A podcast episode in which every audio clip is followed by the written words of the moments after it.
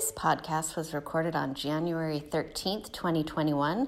The views and opinions expressed herein are as of the date recorded and should not be construed as an offer to buy or sell any securities. Such views and opinions may differ from those of DoubleLine Capital or its affiliates and are subject to change without notice. DoubleLine has no obligation to provide updates or changes.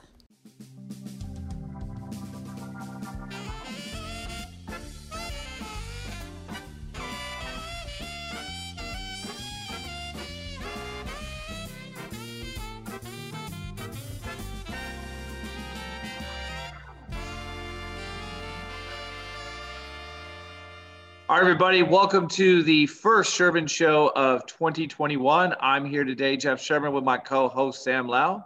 Hey, hey. And we are giving you a market 2020 recap, an outlook, and who, other, who else will we bring on but our own colleague, Jeff Mayberry. Welcome back to the show, Jeff. Thank you. It's been a few months. Good to be here. Yeah, um, we've uh, we've made it through 2020.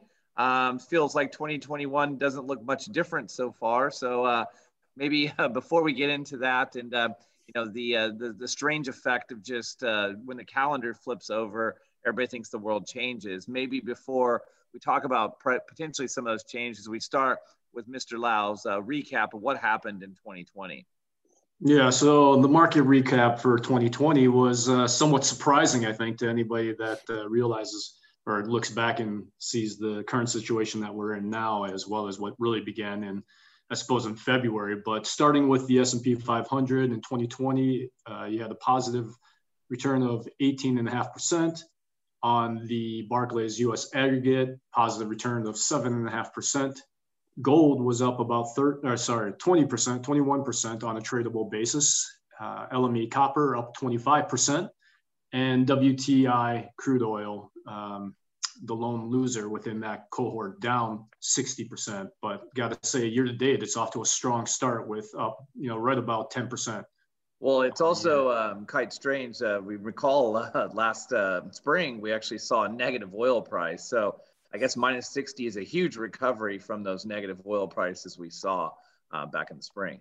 That's right. That's right. So, I mean, a lot of strange things happened uh, over the course of 2020 and as we reset the calendar as you say you know with that uh, with the 1231 going into january 4th first business day we'll see what 21 uh, 2021 holds yep. for us. But uh, finishing up the the recap here on uh, the the uh, sovereign um, sovereign front on 10 year treasuries we close the year at 92 basis points. We are up um, as of yesterday. You know, we've ticked down a little bit today but as of yesterday as of tuesday close, uh, the 10-year treasury was at one spot uh, 13, 1.1%, uh, let's call it. So up about uh, 20 bips on the, the short uh, start to the year. Uh, the 10-year boom. What's interesting about that, Sam, is that um, if you think about all the volatility we saw last year, the 10-year only really rallied about 100 basis points. And so um, for all the support of the Fed, the programs, I'm sure we'll have Mr. Mayberry talk about that. But when you think about it and you really look at it, um, it the, the bulk of the move that happened in treasuries really transpired within the first 10 or 11 weeks of the year. And it's I like to remind people that since the middle of March, rate, rates had been somewhat unidirectionally in an upward fashion. And you know, as you look on the technicals and things, what we see here is that that 98 basis points or so was a was a tough uh, part to breach. And since then, since we went through that, um, you started to see some kind of upward channels and stuff in, in, in the rates markets. So um, I'm sure we'll talk a little bit more about that, but it is quite interesting. People say, oh, well, rates rallied last year, market did really well. Well, that was very, very front loaded in, in the bulk of the first quarter. And since then, uh, rates and duration really haven't been your friend as a, as a fixed income investor. That's right. Yeah, it's interesting. Like we were always, you know, when we were having our meetings, it was always a we're in this 50 to 65 basis point range and then the range ticked up to 60 to 75 and 75 to 90 and here we are having broken 100 uh, you know 113 basis points and we're now are, are we in this 100 to 120 range? When we break through 120 are we going to is the range going to move up? So definitely as you said uh, Sherman the the ranges have or the, the trend has been up and i think the ranges continue to just move up in, in kind of a more orderly fashion Yeah, and speaking about orderly, I mean, if we move to Old Faithful here and look at the the ten year JGBs, they're right there. You know, guess what? Right around uh, zero again. So yeah. perhaps that's something we can discuss later. There and the stability of the JGBs. Are we going to see it here in the U.S. as you know the the chatter around yield curve control? Well, I think it's interesting too that JGBs actually went up last year. So when you look yeah, at the yeah. calendar year basis, they went from minus two basis points and the end of the year at two basis points, right? So um, a really tough year in uh, in the JGB market. You had negative carry, plus you had price depreciation from that, giving you a, a slightly negative return for the year. And um, you know, you talked about the 10 year off to the races, the JGB as well as of yesterday it was up to three basis points. So a huge uh, one basis point move. So uh, we've seen 25% of the move in 12, 2020 in the first couple of weeks of uh, 2021 so far.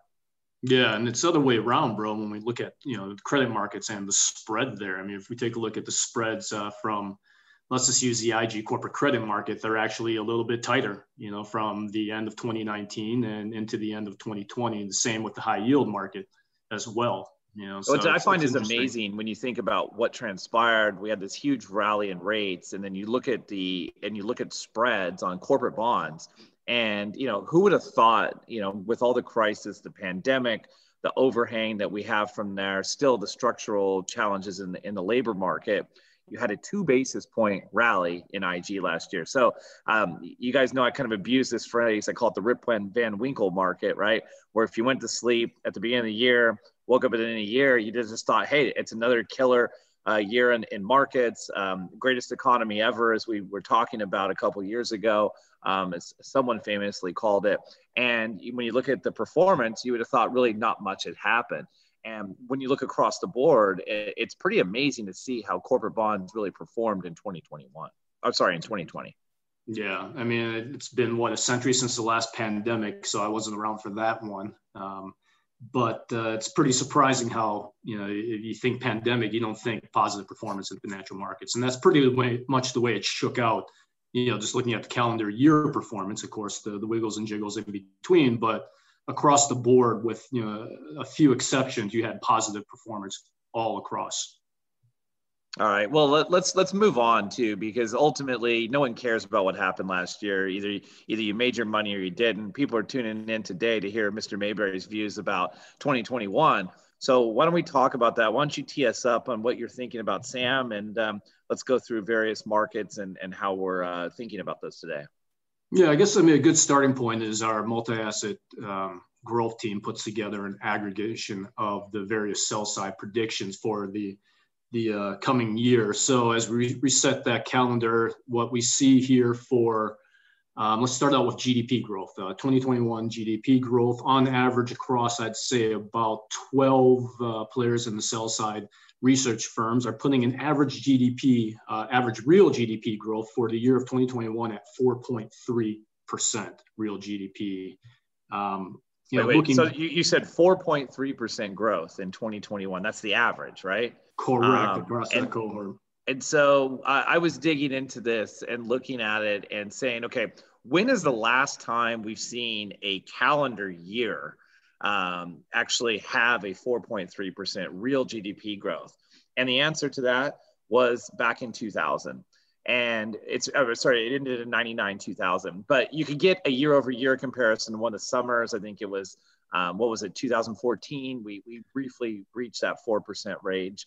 Uh, it was like 4.1 or something like that.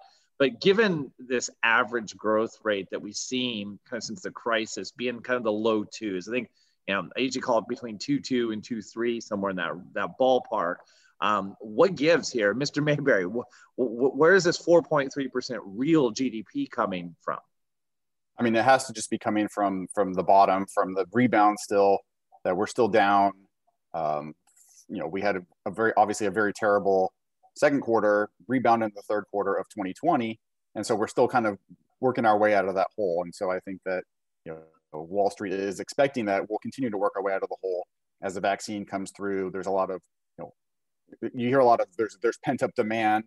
Um, I think as you said earlier, I don't know, you can go on vacation, but you're probably not going to eat uh, multiple steak dinners. Uh, this, you know, or two steaks to the same dinner. I guess there's that's not as much pent up demand, but a lot of vacations, a lot and you you started to see it a little bit in the TSA traveler data going through the holidays that just occurred. Um, so I guess you, you would expect that Wall Street would say, hey, that, that pent up demand is going to explode in, into more upside in, in GDP. Yeah, I mean, I, I just kind of kind of think about it though. You know, I mean, look, I, I don't think the GDP contracts at this at this level, given that we have so much fiscal support out there in the marketplace. But you know, a four handle is tough, and that, that's real GDP. And you know, I'm sure we'll talk a little bit more about inflation, but you know, if you just use today's inflation print, right? Um, you know, it's about one six was what came out today in headline CPI. If you had that four three, that's talking about a six percent nominal growth rate. And let's just rewind the clock. What Sam was talking about. We have a ten-year trading at about 110 basis points. If we have a six percent nominal growth rate, um, what does that say about you know the the price or, or the value within the Treasury market today? I mean, I would say that you, you don't you definitely think rates should go, be going up. Doesn't seem uh, doesn't seem like a 110 10 year is uh, is appropriately priced given that you know that outlook. Yeah. So, so Sam, when you looked at it, what was the average inflation rate that folks are talking about? I mean, inflation seems to be on the mind of many investors. We're hearing this from our clients. Um, we've been focused on it. You know, we, we think that, you know, inflation could, is going to print with uh, the two handles throughout many points throughout the year. And in some instances, maybe getting close to three on a year over year uh, level with base effects. What, what are people saying on the street about the average CPI rate today? Yeah, so what we're looking at there across the same cohort is an average inflation rate on headline CPI of 1.8%, which guess what? That's just the uh, the average pretty much since the global financial crisis outside of the COVID period. Um, it's actually, if you look at 1.8%, it's a little bit lower than what we've been hitting coming into 2020. So it is. Uh, it, it's so for all this talk of inflation, yeah, but all this talk of inflation you know, and it's one of those things where Wall Street is very quick to ratchet up GDP. They're quick to ratchet up earnings estimates or anything that's pro growth. But even for all the talk about inflation going up, it's shocking to me to hear that essentially most people are, are just kind of anchoring that to roughly a 2% number today.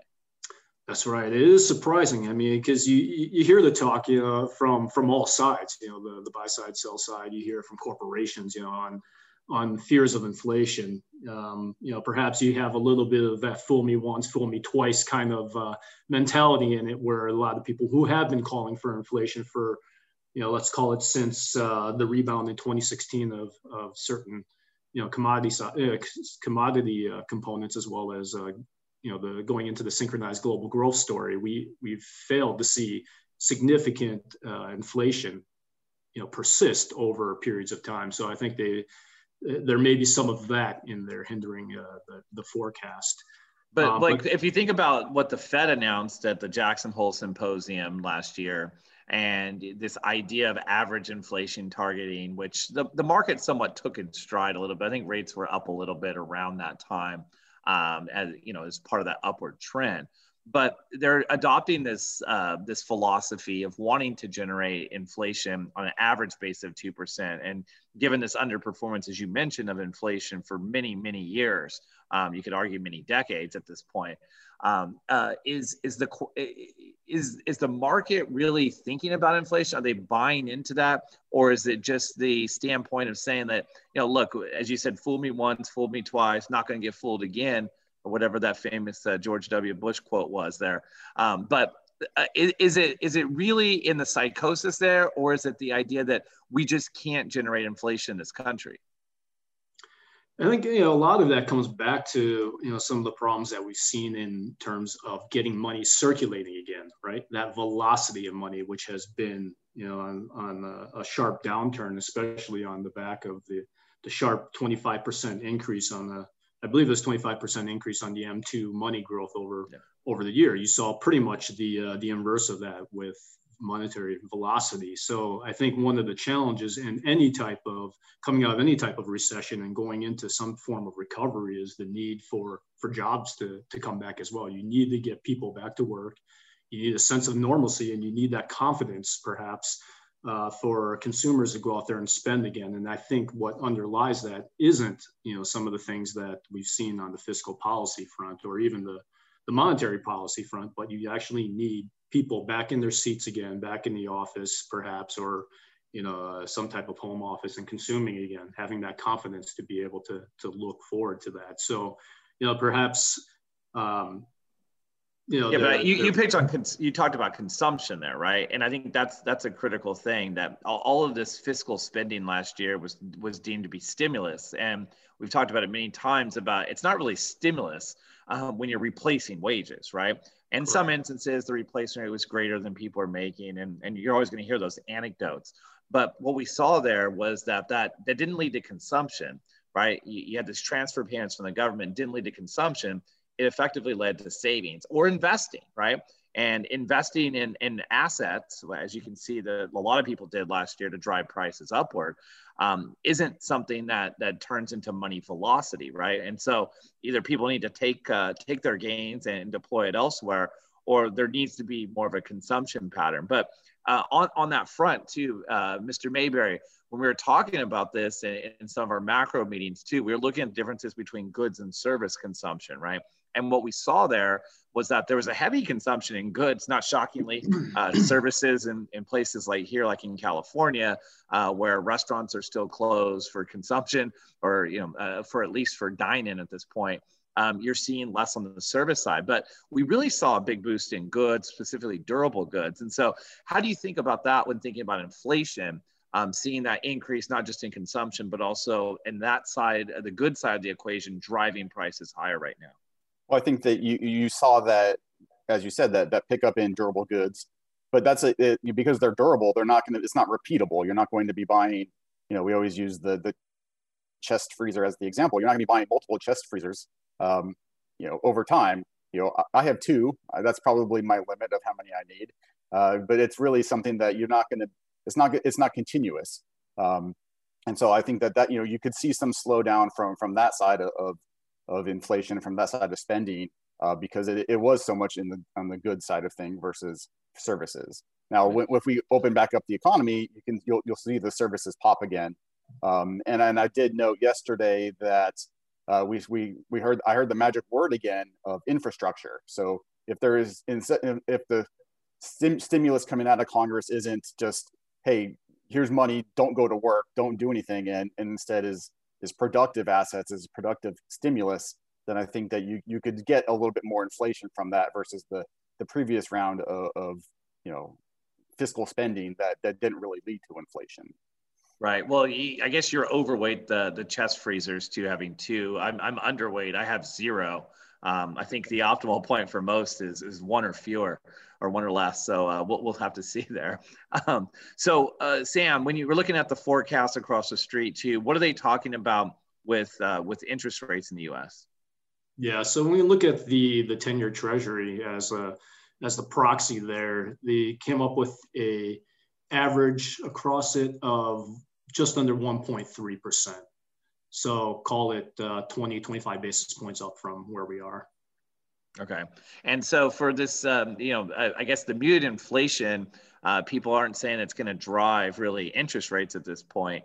Um, you know, call it 25 basis points higher or so. But a lot of the stuff we use in terms of thinking about valuation, whether that is money supply, and I'd argue for the velocity uh, for inflation, you need the velocity. But the increase in the monetary base is significant. Uh, looking at things like the copper gold ratio that uh, you wrote a paper about a couple years ago, Mr. Mayberry, as one of the barometers there. Um, just looking at the kind of nominal GDP idea, um, even on a trailing basis, if you add in this kind of 4%, uh, kind of puts fair value on the 10 year treasury closer to the two handle.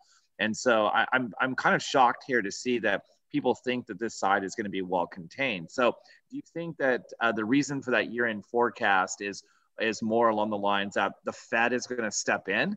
Uh, you'd mentioned the phrase yield curve control earlier. Well, why do you think that there would be something, um, you know, a, a 10 year treasury that's, that's really 100, let's call it 125 basis points for kind of round numbers? Uh, versus something that you know on a lot of our fair value metrics augurs for something closer to a two handle I think that yeah. you, you what you could see is the the Fed stepping, or I guess market markets are thinking that if we get too high of rates, then it starts to affect the equity markets, and you could start to see the Fed step in, not maybe not necessarily like explicit yield curve control, but pick up the pick up the pace of their their purchases. They've said uh, they're going to buy at least 80 billion uh, treasuries a month and 40 billion mortgages a month. Um, and the key words there are at least. So they're, they're, they're saying that we can buy more. And if, if it happens, if, if rates go up to a place where, where stock, the stock market as, as the kind of risk barometer starts to feel a little bit shaky, they'll pick up, they could pick up their purchases and that will keep rates at, you know, capped at a certain level. Um, I guess as long as rates kind of move up orderly, you don't really see uh, big big effects on the stock market. I think that rates will kind of, kind of slowly grind higher until you do see some some sort of uh, hiccups. Yeah. So yeah, when I you think, talk uh, about that, we talk about that. It's almost 1.5 trillion dollars at least that they're committing to buy. But I, have been positing this idea, and I think Sam, you wanted to say something there. But the the idea that I've been positing is that what does increased asset purchases do? What does at, at this level of interest rates? What does that really help? How does that help the consumer let's say um, if they decide that hey we're going to target the 10 year because we don't like it at these levels and so uh, what do you think would be the advantage there sam of the fed actually stepping in um, I mean, corporate America refied last year. There was about 1.85 trillion in issuance in, in investment grade bonds. You bring the high yield and loan markets together. You had north of two two trillion dollars out there that was refied uh, in the marketplace. So, so what good does that do for the overall economy by doing yield curve control? Yeah, so if we talk about yield curve control, and let's just stay on this kind of 10 year as, as the proxy, I think one of the inherent benefits that we've seen alongside the uh, the refi wave that we've seen within corporate America is how it impacts the consumer, as you're questioning. And a lot of that, uh, a good portion of the wealth, I think the home ownership rate uh, right now is back ticking up. It's somewhere around 67, 68%, if I recall correctly there. So having that direct benefit of yield curve control could impact, excuse me, could impact the, uh, the mortgage rate, the cost of carry that, or the cost and uh, that homeowners and mortgages would have to pay, making affordability uh, slightly more attractive, especially on the backdrop of the massive increases in prices that we've seen in select areas of uh, the U.S. But overall, in the U.S., you saw that increase in in housing uh, demand and thus the increase in price. So you do have that uh, that benefit to the consumer, I suppose. But it does seem like you know the, the Fed is implementing some type of yield curve control. Um, even if it's just in its own stepping up of and I would say it's necessary of buying of their purchases. You know that 1.7 uh, trillion that you're saying that's coming out. If they continue down that path of um, you know uh, 80 billion a month in treasury purchases, I think they may even need to to talk about increasing that, given the potential fiscal spending needs that we see in 2021 and beyond. Yeah, but the fiscal spending needs that that has that that's not related to the consumer. That's just saying correct. who's going to buy the treasuries, right? But no, correct. At But that, that it, comes back to uh, you know talking about having to to support that yield, right? So increasing the the the, the eventual purchases. Yeah, but if you think about yield curve control, they really have controlled the yield curve because because the Fed sets overnight lending rates, right? I mean, that's really what they do on the front end of the curve, and then obviously QE is no longer an extraordinary policy; it's part of the toolkit. And even even Powell said that now he's admitted that QE and buying bonds uh, in the marketplace is just uh, you know status quo at this point, and it's part of their toolkit. But really, when you think about yield curve control, the way they've been able to do it to date is talking about the idea of not thinking about thinking about thinking about raising rates, right? And so the market, if you look at uh, the market doesn't expect a rate hike for almost four years at this point. Now, again, things can change if we get bigger growth. Uh, obviously, the past can change, but I think the Fed has controlled the yield curve. The front end has been massively pinned down, and prior to today, every single day in the rates market, the yield curve had steepened. Right, the back end was going up, and you know, the, the front end just was not really budging. And when I say the front end, I'm talking out to five years or so. I think the five years up like a basis point or so. So as you th- as you look at it, the Fed um, really has done a, a, lot of work there um, in keeping the interest rates where they are. But um, do you think they're losing control of it? Is that what we've seen in the last few weeks? Is that um, that they really need to step in? Do you think they're going to increase their purchases? I don't think so. I think they've actually you started to hear a little bit of talk about them contemplating a taper of their purchases, you know, in, in 2022. So they, uh, it seems like they're, they feel comfortable with the rate rise. They feel comfortable with the amount of purchases that they have, you know, on the table, but now they're trying to talk the market into, Hey, we're not going to be buying 80 billion treasuries a month. indefinitely, we're going to maybe start tapering. And you know, they, they don't want a repeat of the uh, taper tantrum in 2013. Uh, so they're trying to prep the market for, hey, it's not going to go on forever. And so to me, that says that they're comfortable with this recent rate increase. They're comfortable where, where rates are right now. And they're trying to say, even if rates go higher, we still may, as long as they go higher orderly, we may we may start tapering our purchases, you know, next year. But it could always be perpetual next year. Right. Well, it's yeah. funny too, and you've you've heard the rhetoric about accepting inflation, and you know, there's a Fed governor out there saying that they're in it to win it. I know it's a phrase we've been we've been using around our virtual trading desk when we're having uh, conversations. But as as I look at it, you know, really the accommodation, the Fed the Fed did a lot last year, and so you know, we, we were having a conversation at the roundtable prime, and and I asked uh, Mr. Gundlach, I said, you know does the Fed even really matter at this point, right? They, They, have given you support. They've given you, they're truly on autopilot at this point. I feel like they're not going to raise rates. Uh, they're going to continue their purchases. And so I was asking him, is it even relevant? You know, and he said they're extremely relevant because it's the other side. They can screw it up right and so i think what you what you see here is this this difference of opinions and some of the local fed governors coming out you're starting to see not that they're screwing it up but you're seeing this kind of public discussion of differing views and so um, you know do you think that we will actually taper in uh, the fed will actually taper their purchases in 2021 i think it all depends. I mean i would say the the biggest risk right now along and i agree with that statement you know is is one is the Fed misstep, you know, either in what their forward guidance uh, uh, provides, or if they, you know, rate start to, to hike rates a little bit too early, or proceed to be tapering a little bit too early as well, because a lot of that is still contingent on where we progress as an economy, which itself is contingent upon how uh, the path of COVID goes forward, especially as we're seeing the, the slow rollouts on what was optimism around the, the vaccinations. Uh, something like I think three percent of the U.S. is now has received its vaccinations, which is well short of you know of course projected goals. So we'll see how that continues, but I, I think those are the two primary um, risks to, to markets and the economy right now. Um, more so with right. the Fed for the markets, the economy uh, linked in through the vaccinations and COVID. Yeah, I want to throw in another risk out there too. Let's talk about the labor market. We've seen a a you know a huge drop in, in, in employment last year, obviously with the shutdowns and, and targeted parts that we, we call now the COVID related sectors of the economy. Um, we've seen an improvement there. There'd been this nice path of improvement. The U3 unemployment rate was declining pretty precipitously. Uh, it spiked to, to really um, levels we haven't seen since the Great Depression. Uh, we always continue to monitor the continuing claims when it's unemployment claims out there and we see the U3 rate, you know, it's about 6.7% after the last uh, jobs report uh, from last week uh, that we saw. However, uh, I saw the JOLTS data, you know, it's kind of disappointing that there wasn't a lot more job openings coming back. And you usually see this in, in, in some form of uh, contraction where the labor market, it's quick to lose jobs. Uh, it takes a long time to grind back. But you're talking about the COVID related, the vaccinations, the optimism around that. But really, when I look at continuing claims, I still see you know, the magnitude of almost 20 million people receiving some form of government assistance, whether that's the traditional channel or through these extraordinary programs or the um, the emergency programs that we've called them the PUA and the PEUC programs. So, what what are you thinking about when it looks at the labor market component? I'll let you take this one, Jeff. Like when you look at the labor market and the improvement there, uh, we're starting to hit some stagnation.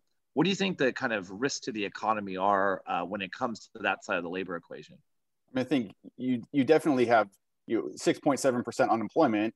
Two years ago, you have been like that. That's a horrible, you know, it's a horrible horrible rate of unemployment. Today, it's like, well, at least it's not twenty.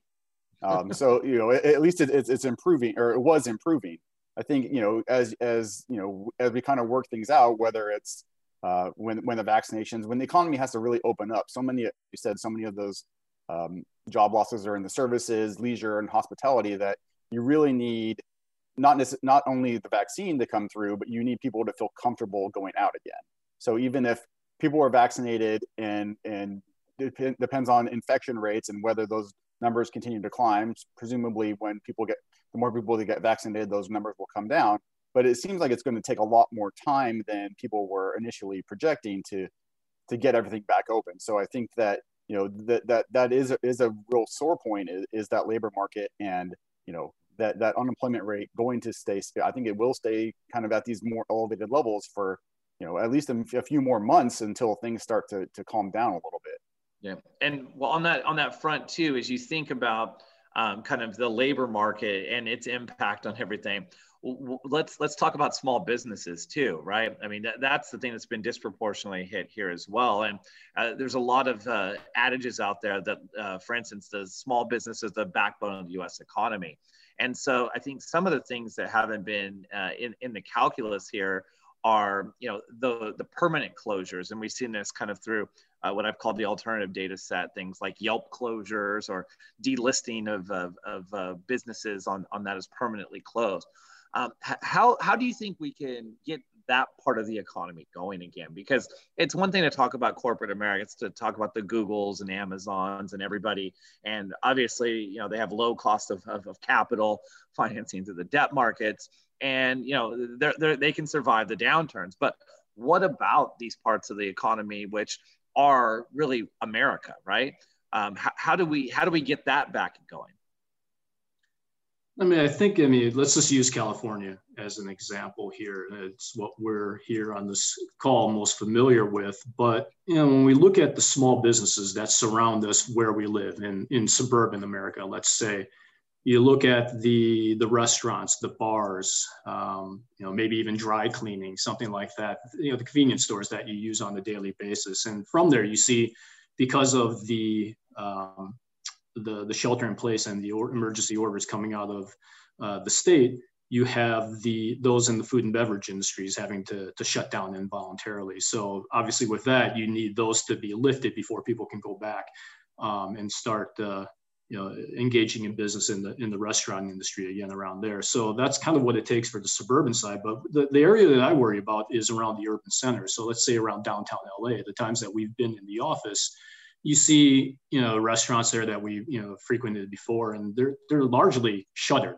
They're closed, even without the, you know, the the state mandated mandated closures of of restaurants. You know, a lot of them had shuttered, and instead, what we saw were were food trucks. You know, which is you know, a, a great way to to you know to kind of circumvent the, the, the closures on the, the restaurants. But one of the fears is as you know people start to eventually emerge and go back to the offices they're probably going to do so at a reduced capacity. And you have to wonder what happens to these satellite businesses that are dependent on the foot traffic of those office workers coming back.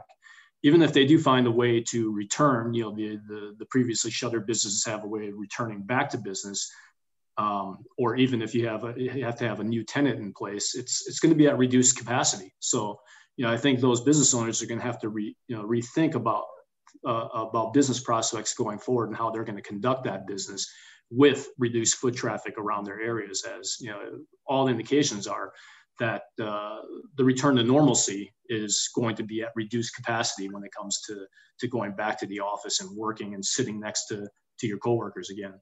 Yeah, yeah. I think the plexiglass we have on the trading desk doesn't provide a huge sense of comfort there uh, without without some uh, incremental protection. But so we're talking about the the overall economy. You know, that's why I, I all of this is you know that 4.3 percent real.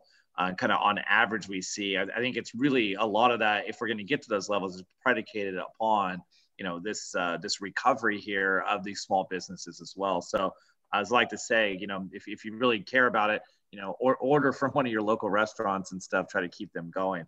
That's something we, we try to do, at least in my household, a couple times a week, just to make sure we're, we're trying to at least help out the, the places that are, that are local to us. Um, so let's talk about valuation at this point. So we talked about the rates market. Seems seems rates are a little overvalued. Uh, probably should drift higher. Um, equity market right? So uh, we've got the CAPE ratio on the U.S. equity market exceeding 30 once again. I think it was 33 roughly in the last print. Uh, look at trailing PE. Uh, obviously, in a in a decimated year, that gets challenging, but still has a 30 handle on it. Um, we saw Wall Street get clever last year instead of using a forward 12 month PE, they decided to use two years earnings, which uh, you both snicker. Uh, they're not very good at forecasting the one year, let alone um, you know bootstrapping that into two years into the future, and uh, it tends to get ratcheted down over time anyway. That number, still on the two-year basis, is in the mid 20s at this point. Um, so, thinking about the equity market, Um, is it just this mega cap effect? It's dominated by the six uh, largest stocks in there, the, the, the things that are popular with the day traders. Um, what are you thinking about in the equity market, Jeff, as you as you look across the spectrum of valuation and and what uh, and where we are at these levels today? I mean, I think if you look at the S and P 500, it, it, had been dominated by those those six mega caps. Um, th- those have kind of come back a little bit back to earth, I guess. I guess is a good way to put it. Um, they're not as as dominant as they were before in terms of driving performance. But when you think about it, as you said earlier, even the smallest company in the S&P 500 is still a, a very large company. It's still it's still a large cap, and so they still have cheap financing. They can they can still borrow at low rates. So I think you could you could see that that that borrowing those those rates uh, continue to drive performance of the S&P 500. Uh, you know, a, a CAPE ratio of, of 34 uh, is actually not that much different from where it was the beginning of last year of 31. I mean, um, so it's not extremely overvalued. You could argue uh, it it's ten percent higher, actually. You know, uh, but I mean, again, I'm not going to argue with you. Okay. but if you if you if we we were going into last year, we said the CAPE ratio is 31. You know, you wouldn't expect an 18 percent return from the S&P 500, right? So you, I'm not saying we're going to get another 18 percent. We're not going to maybe we're not going to go up another 10 percent in in the CAPE ratio, but it's not out, out of the realm. So on that back on that backdrop, so do you expect expect to see a change in leadership in 2021. Um, you know, the stock market was dominated by the kind of work from home or the uh, work from home environment type of names. Um, in most cases, these were very uh, technologically centered companies. Um, and if you think about what you've seen since the announcement of the vaccine, which happened to correspond uh, right after the, um, the uh, announcement of the election, because uh, the election took about a week to figure out what the actual result was. Um, you saw that there was this huge rotation. And so, um, was it value? Was it just kind of the stuff that had been beaten down a lot? A lot of it was the COVID related sectors. And so, um, is this the making of a trend where it's going to be a more diverse uh, type of earnings a season in 2021? Or do you expect to see the same leadership? Are there certain things that you're thinking about when it comes to the various sectors of the US market? Yeah, so I mean, I'll pick up on that one there. I think you know, you, let's not forget too. You know, we've been calling it the Big Six, but now you pretty much have to call it the Big Seven, right? With the inclusion of uh, with Elon here, we'll see if uh, what what that drives. But overall, I mean, I think the argument has appeal. What you're talking about in the rotation. I'm not sure if I completely buy into it, especially you know beyond just a, a short-term period. I think you know the the cohort of tech, let's just say as as an uh, overall sector, still I, I think has you know some room to, to outperform. Although I would argue that you know perhaps you know given the rotation trade and you know the the value coming perhaps in favor for the short term, you're going to see that outperformance um, narrow a little bit. But I still think there's room to run there. Um, well, they say that growth, when, when growth is scarce, growth's at a premium, right? And that's that's been really the challenge here. Um, and interest rates have to do with that, especially if you, you don't get a lot of earning power off of it. So the scarcity of growth has been there. But if we're talking about vaccinations, if we're talking about pent up demand, uh, it does seem to me that other pockets uh, could participate as well. And you, you mentioned Elon. Uh, it's pretty amazing too with the stock price today um, that you, you only pay – I think it's uh you know if you if you buy the stock today on the market cap, it's worth like a million five for every car that they sell. So 1.5 million dollars per car uh, is the valuation there. So not sure if um, if that's a right metric to use or not, but I just find that that an interesting tidbit. So as yeah. you look across the spectrum, though, too, you know, we've been focusing on looking at the the multiples across the globe too. And you know, when you've even seen some of the rise you saw in emerging markets last year, uh, emerging markets just set a new all-time high. Um, most people think, oh yeah, of course, you know, the emerging markets, um, you know, do a, do a new high. Uh, but when you go back and look at it, that high was uh, previous high was back in 2007, right before the global financial crisis. So it's finally started to recover there. Um, what what kind of pockets of opportunity are you seeing outside the globe? Is it EM? Uh, is it in the eurozone? You thinking about Asian equities? Um, what are you guys thinking about? Well, I think if you look at your CAPE ratio for those other other sectors, or or a, PE ratio for those other sectors outside the U.S., they're certainly at cheaper levels, um, and, and, that it makes sense to uh, this would be a good time to diversify your holdings. Everyone always talks about how, or, or everyone in the U.S. Or, and or there's that home country bias, and maybe now is a good time to diversify into those into those Asian equities. Uh, if you want to take on some risk, to buy those EM equities. Um, and, and, Europe had a good year last year in terms of the equity market, uh, but continue to to be a um, it could be a good driver going forward, just given the the lower PE ratio uh, PE ratios over there. Um, so this may be a good time to kind of diversify that. You talked about Europe having a good year. A lot of that is if you're a dollar investor too, yeah. right? So the currency yes. drove yeah. a lot of that return.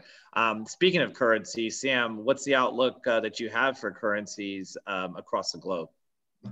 Yeah, I mean, I think that you know conversation begins with just having a view on the dollar, you know, and the, and the impact that you know FX um, you know pairs will have on the dollar. And I think overall, we're just the the medium term outlook is that the dollar is going to be weaker from here. You know, it's the the backdrop that we we touched on a little bit earlier with just the amount of fiscal spending that we've embarked upon as a country, with about 15 or 16 percent of uh, of uh, GDP being spent in deficit, and that was around three trillion dollars last year uh, in deficit spending. But you look at the overall rise in debt, that was about four trillion dollars there. So one of the things that we've looked at over time is that you know the as trade deficits increase, as well as if you tack on their, um, I'm sorry, if uh, fiscal deficits increase uh, on top of the trade deficits, which has also been uh, in decline uh, concurrently with the, the trade deficit, as those both uh, tick up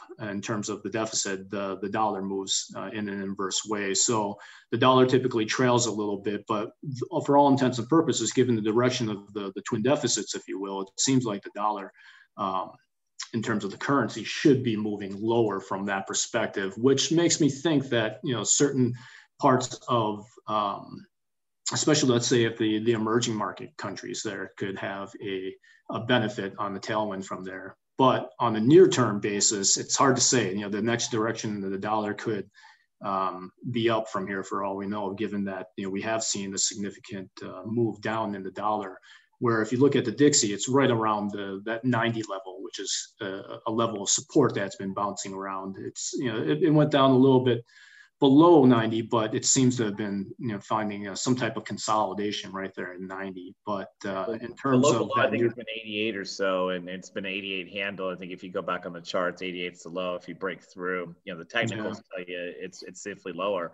But um, you know, look, I, I personally you know did some rebalancing after the stock market this year. I, I decided that you know it was time to rebalance more towards some of these areas, put some new money to work in kind of the eurozone, EM, AM as well. But and a lot of that's predicated on that view on the dollar. But um, one thing that we haven't talked about that tends to be highly correlated to the dollar are commodity prices. And so, um, you know, given you guys focus in the commodity markets as well, um, you know, there's been some very, very strong performance. A lot of people just focus on WTI. We talked about it being down 60%. That's not on a spot price. That's actually if you invest and you know the nature of, of investing across the, um, the, the curve and the way you have to invest in that. But we've seen a huge run up um, towards the end of the year in precious metal. Well, precious metals all year. Um, we also saw it in industrial metals have rebounded significantly. Um, is there room to run there? Um, is that a lot of that priced in? Is this really predicated on a lower dollar? Uh, how are you thinking about commodities and allocating to that sector of the, of the market? I mean, I think, yeah, it, I think that, said it's. Oh, uh, go ahead. Yeah, uh, so sorry about that, Mayberry. But uh, similar equities, you have seen that strong price uh, movement in the the last three quarters of 2020. But I think the one difference is, is something that Mayberry touched on as well is the fundamentals in commodities seem to be more attractive than the high valuations that we're seeing across the equity markets. I mean, I think in, in the US in particular, you're seeing across all measures of valuation as you know the S&P 500 looks expensive but that's not to say that there's not more room to run uh, in the near term. But with commodities, you're seeing a little bit different. I think the fundamental backdrop there is is uh, a little bit more attractive, based both on supply and as well as growth needs. Um, the exception, as you mentioned, might be energy because uh, the supply there has been artificially constrained given. Um, OPEC plus and their voluntary curbing of production, you know, led by Saudi Arabia with the recent 1 million barrels per day cut there.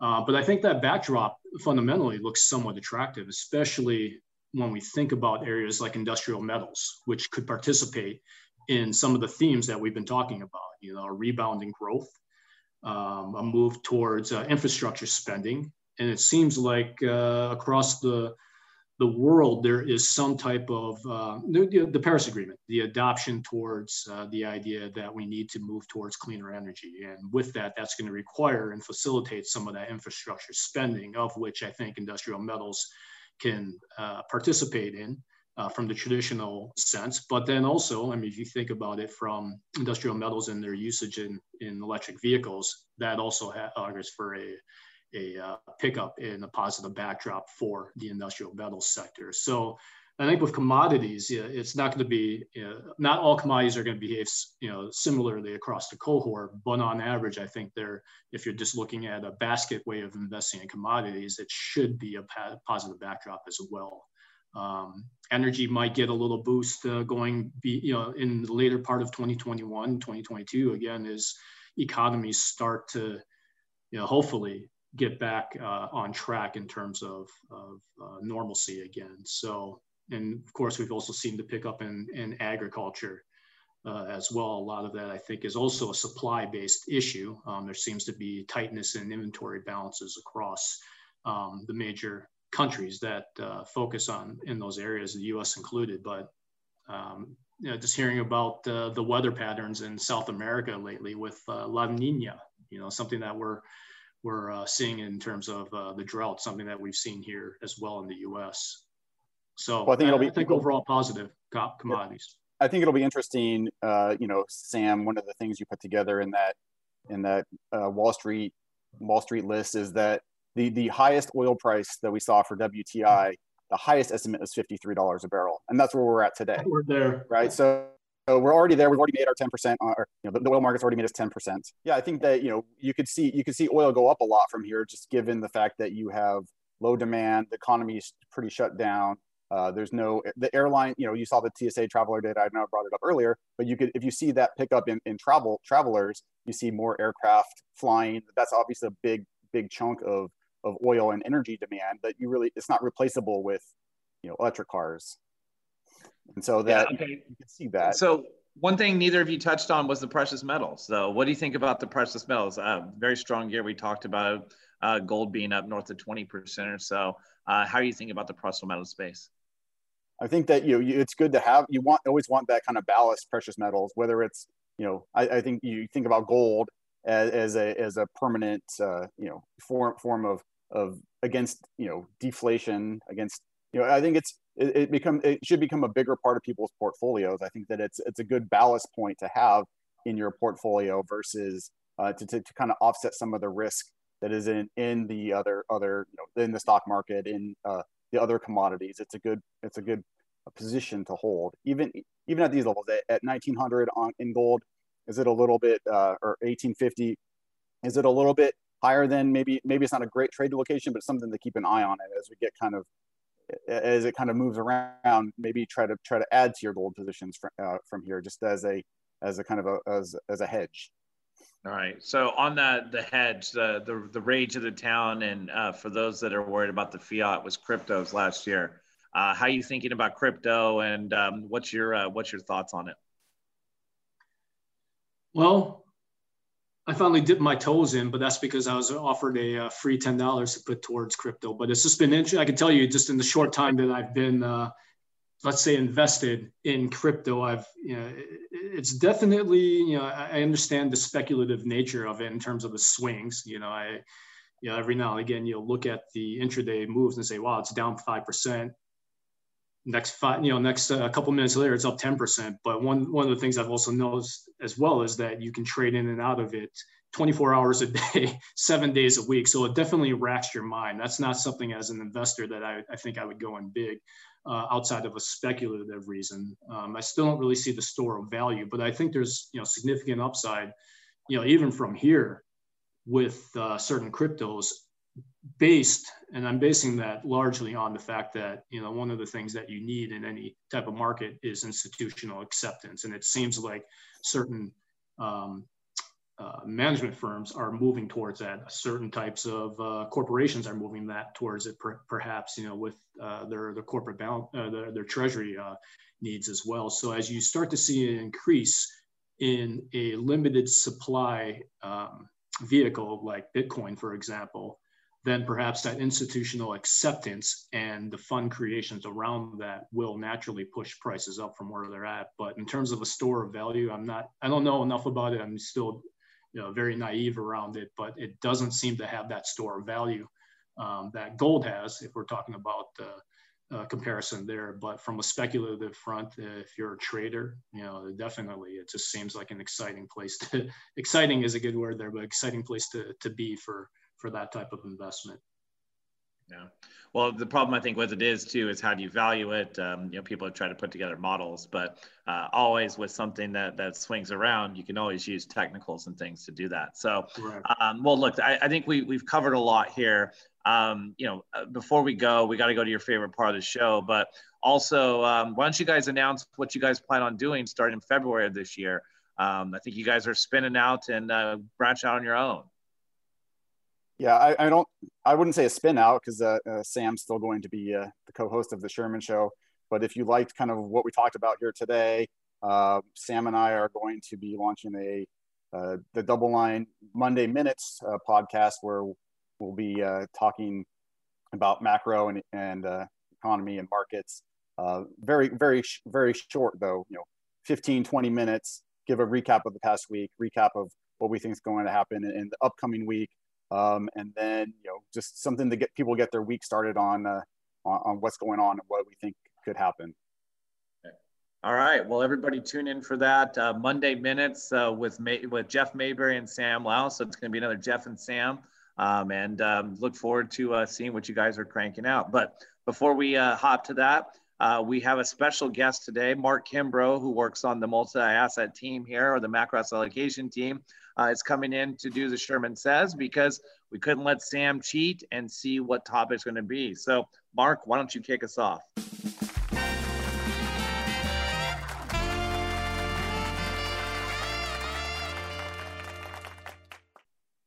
All right. Well, uh, let's get the order of Mr. Sherman, Mr. Lau, and Mr. Mayberry. And let's start it off. Uh, number one, Mr. Sherman, commodities. Buy. Uh, social media. Dangerous. Uh, Georgia Senate runoff. Thankfully behind us.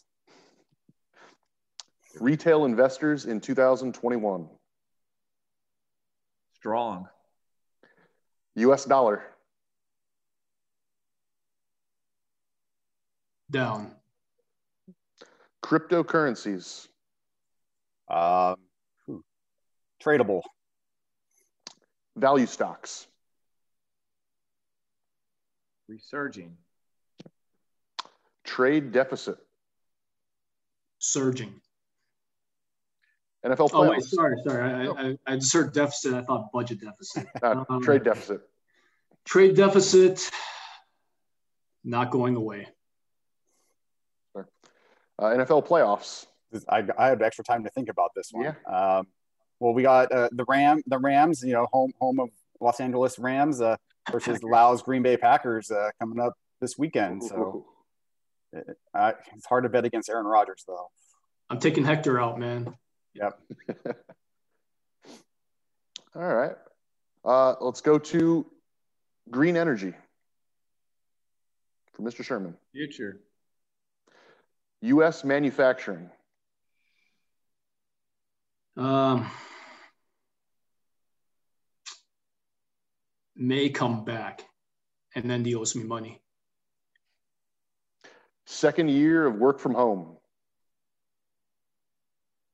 Uh, we're, we're planning on a second year of working from home. I'm calling this the second year right now. This is okay. Okay, so 2020 just or, or or 2020 lasted so long that it just feels like we're in this the second year. Yeah. Um, more limited.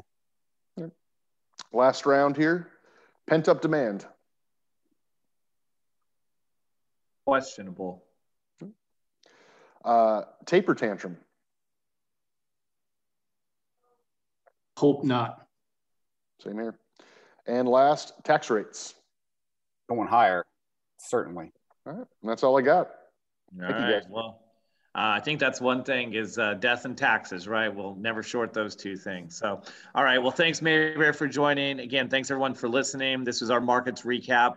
Um, you know, we'll we'll come back in a couple weeks with some new guests. Uh, we've got a pretty good lineup for the season, so we're pretty pleased to see uh, what that brings. Um, as always, you can follow us on the Sherman Show Pod on the Twitter. It's at Sherman Show Pod. Uh, you can get these on youtube.com backslash double line capital if you want to see our, uh, our friendly faces here. And most importantly, tune in for uh, also the, the Monday Minutes, which is kicking off in a couple, uh, couple weeks. Uh, we'll make sure that uh, we post that on all of our various social media accounts and the likes uh, so you can see those as well. But tune in. we got a good lineup of guests. good luck to everyone in 2020. Stay safe, stay healthy, and support your local businesses.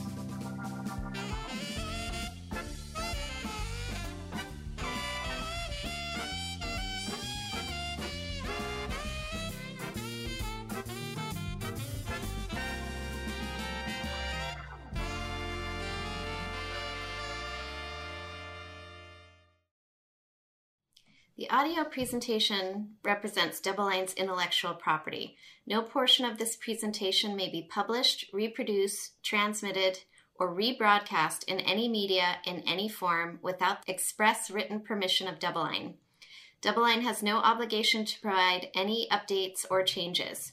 To receive permission from DoubleLine, please contact media at doubleline.com.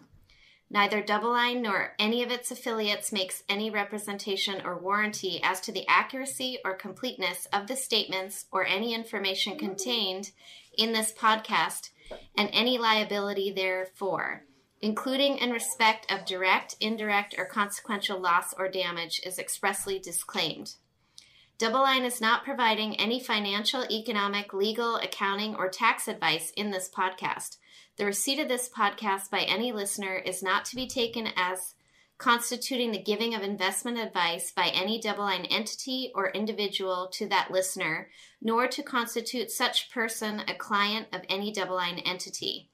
The portfolio risk management process includes an effort to monitor and manage risk, but does not imply low risk. Copyright 2021 DoubleLine Capital.